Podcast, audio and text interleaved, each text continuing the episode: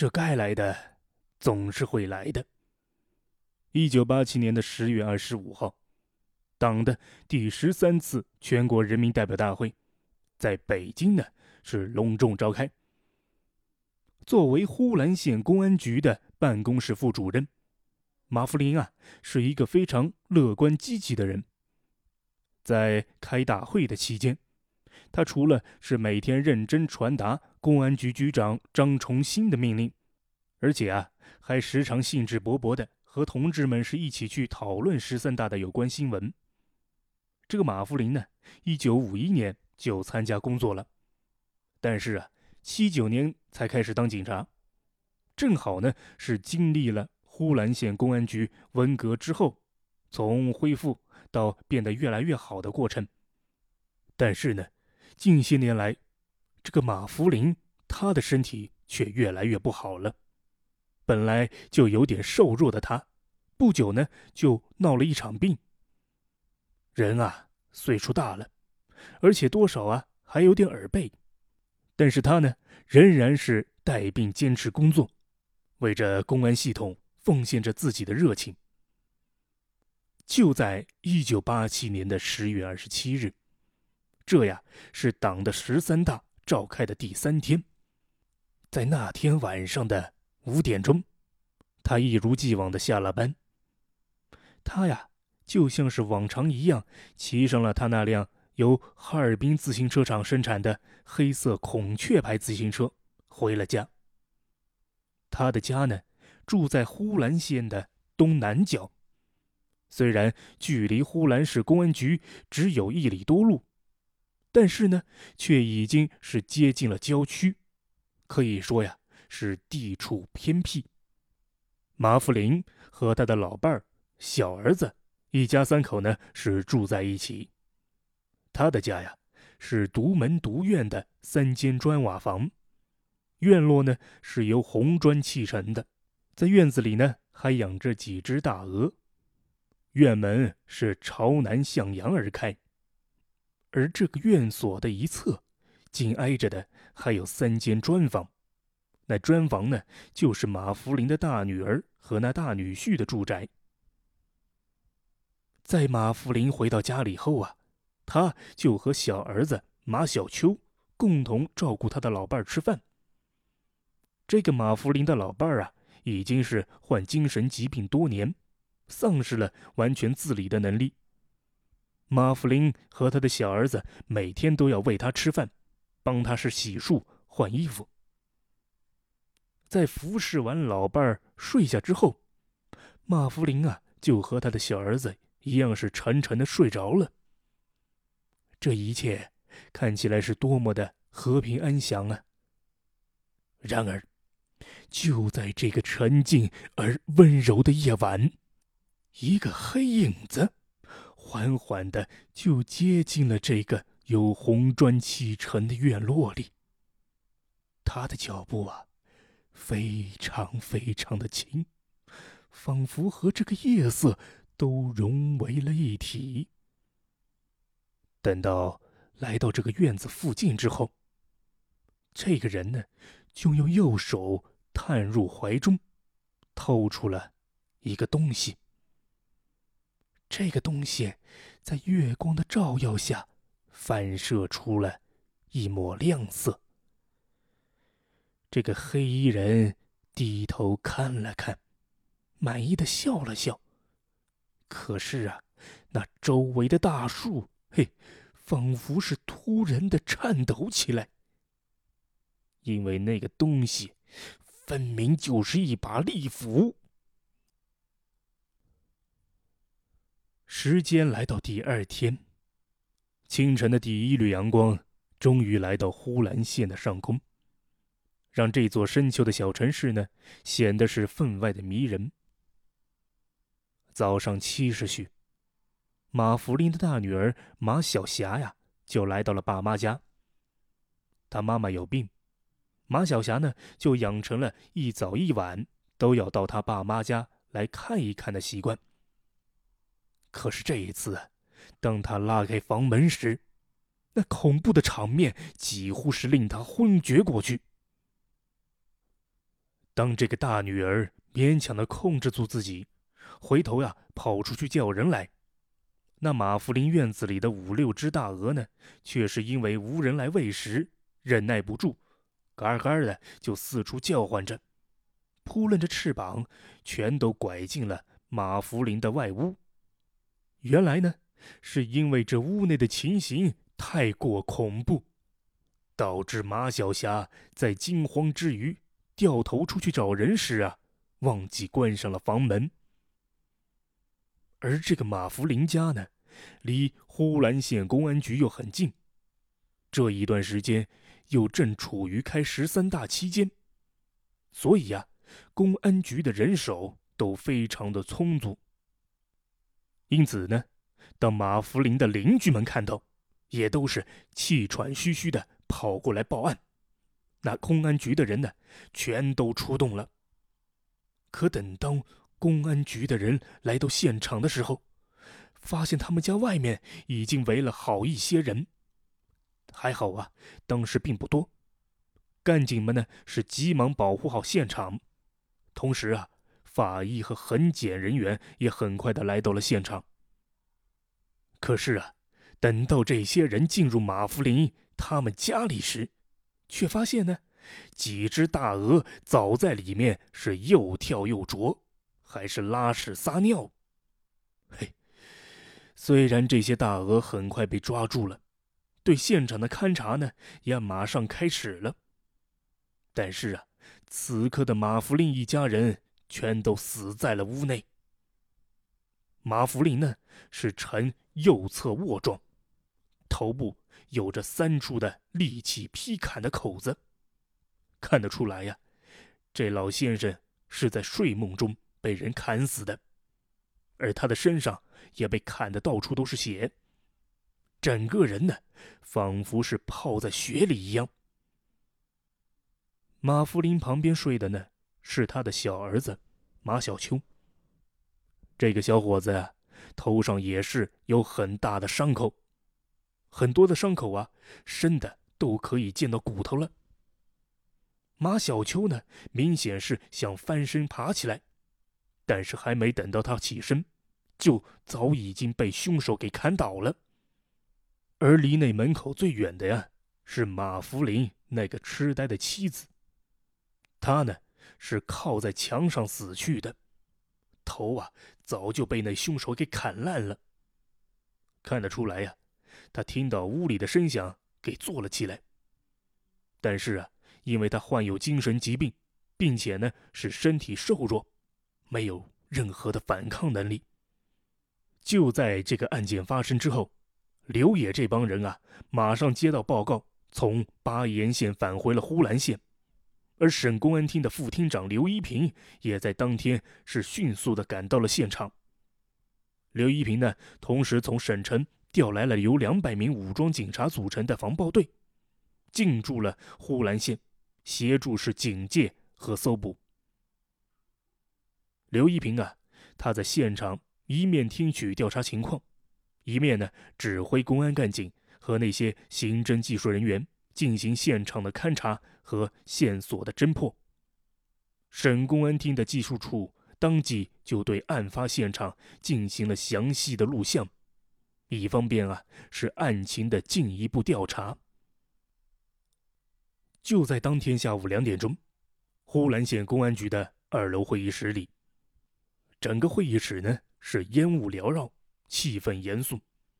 会上，那呼兰县的公安局局长张崇新。就向众人通报道，并且呢进行了案情的分析。首先，通过对马福林家墙院上的痕迹进行检查，发现啊，这个凶犯是越墙潜入室内作案的。而这个马福林家呢，平时的房门只有一个分沟，手用力一拽就可以把房门给拉开，也就是可以说呀，这道门就是个摆设。第二，通过对现场被害人身上的伤口进行分析，认为啊，这个凶犯的凶器应该是一把利斧。从那个脚印来看，可以判断啊，这个凶犯进入屋后，便直接奔向了炕边。这马福林一家呢睡得又死，完全是没有发现这个人。这说起来呀，北方人睡觉的习惯大多啊都是头朝外，枕着那个炕沿睡觉的，而凶犯呢就利用这个方便，直接是用利斧把马福林给砍死了，然后啊又把那个二十岁的马小秋给砍死了。就在这个时候，那马福林的痴呆妻子醒了过来，靠在那个墙上呆住了。于是啊，这个凶犯左手上就揪住了。马福林妻子的头发，右手举起了斧头，把他呀也给砍死了。凶手在砍人的过程中呢，动作非常的大，以至于整个室内血肉横飞，墙壁、天盆到处都是血迹，就好像啊是把那血给泼上去一样。从伤口上看啊，很多都是被害人死后。才砍上去的伤，根本啊是没有任何活着的反应，就可以看出呢，这个凶手对三个人是抱有刻骨的仇恨。第三，也是最令人担忧的一点，这凶手将屋内的三个人杀死之后，就拿走了马福林放在枕边裤带上的一支啊六四式手枪，而这呢。是一把新枪，效能好，威力大。之后呢，这个凶犯翻箱倒柜的拿走了几十发的子弹。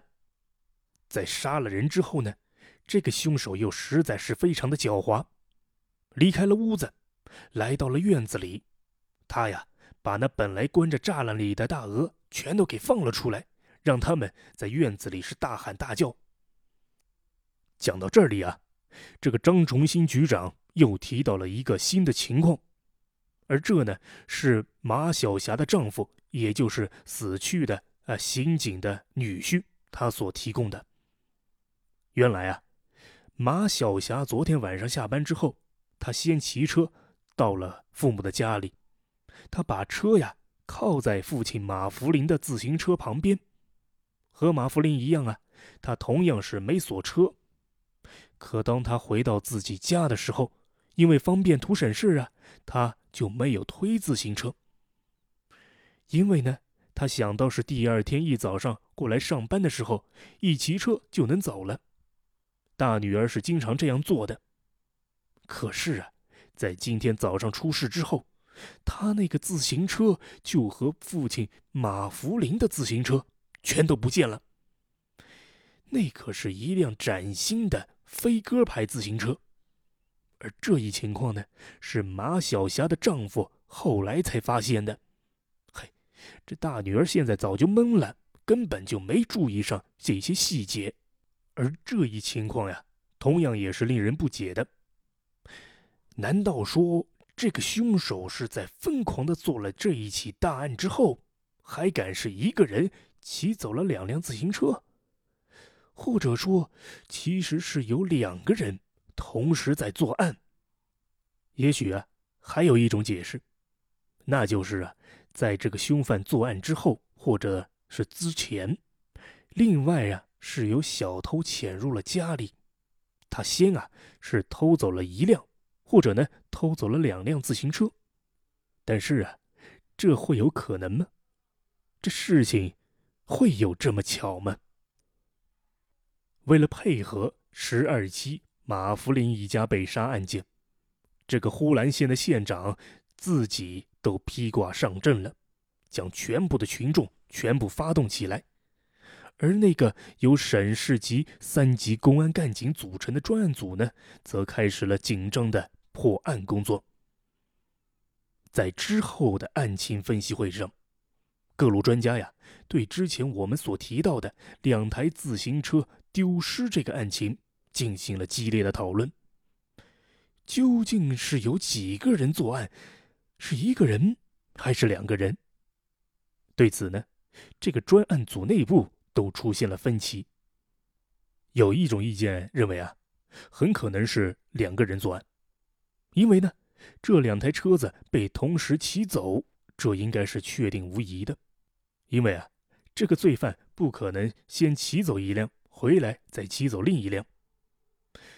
那么这个深夜漆黑难行啊，从马福林家出来的一段路呢，又是坑坑洼洼不平的土路，一个人骑着两台的车子，那是十分不容易的。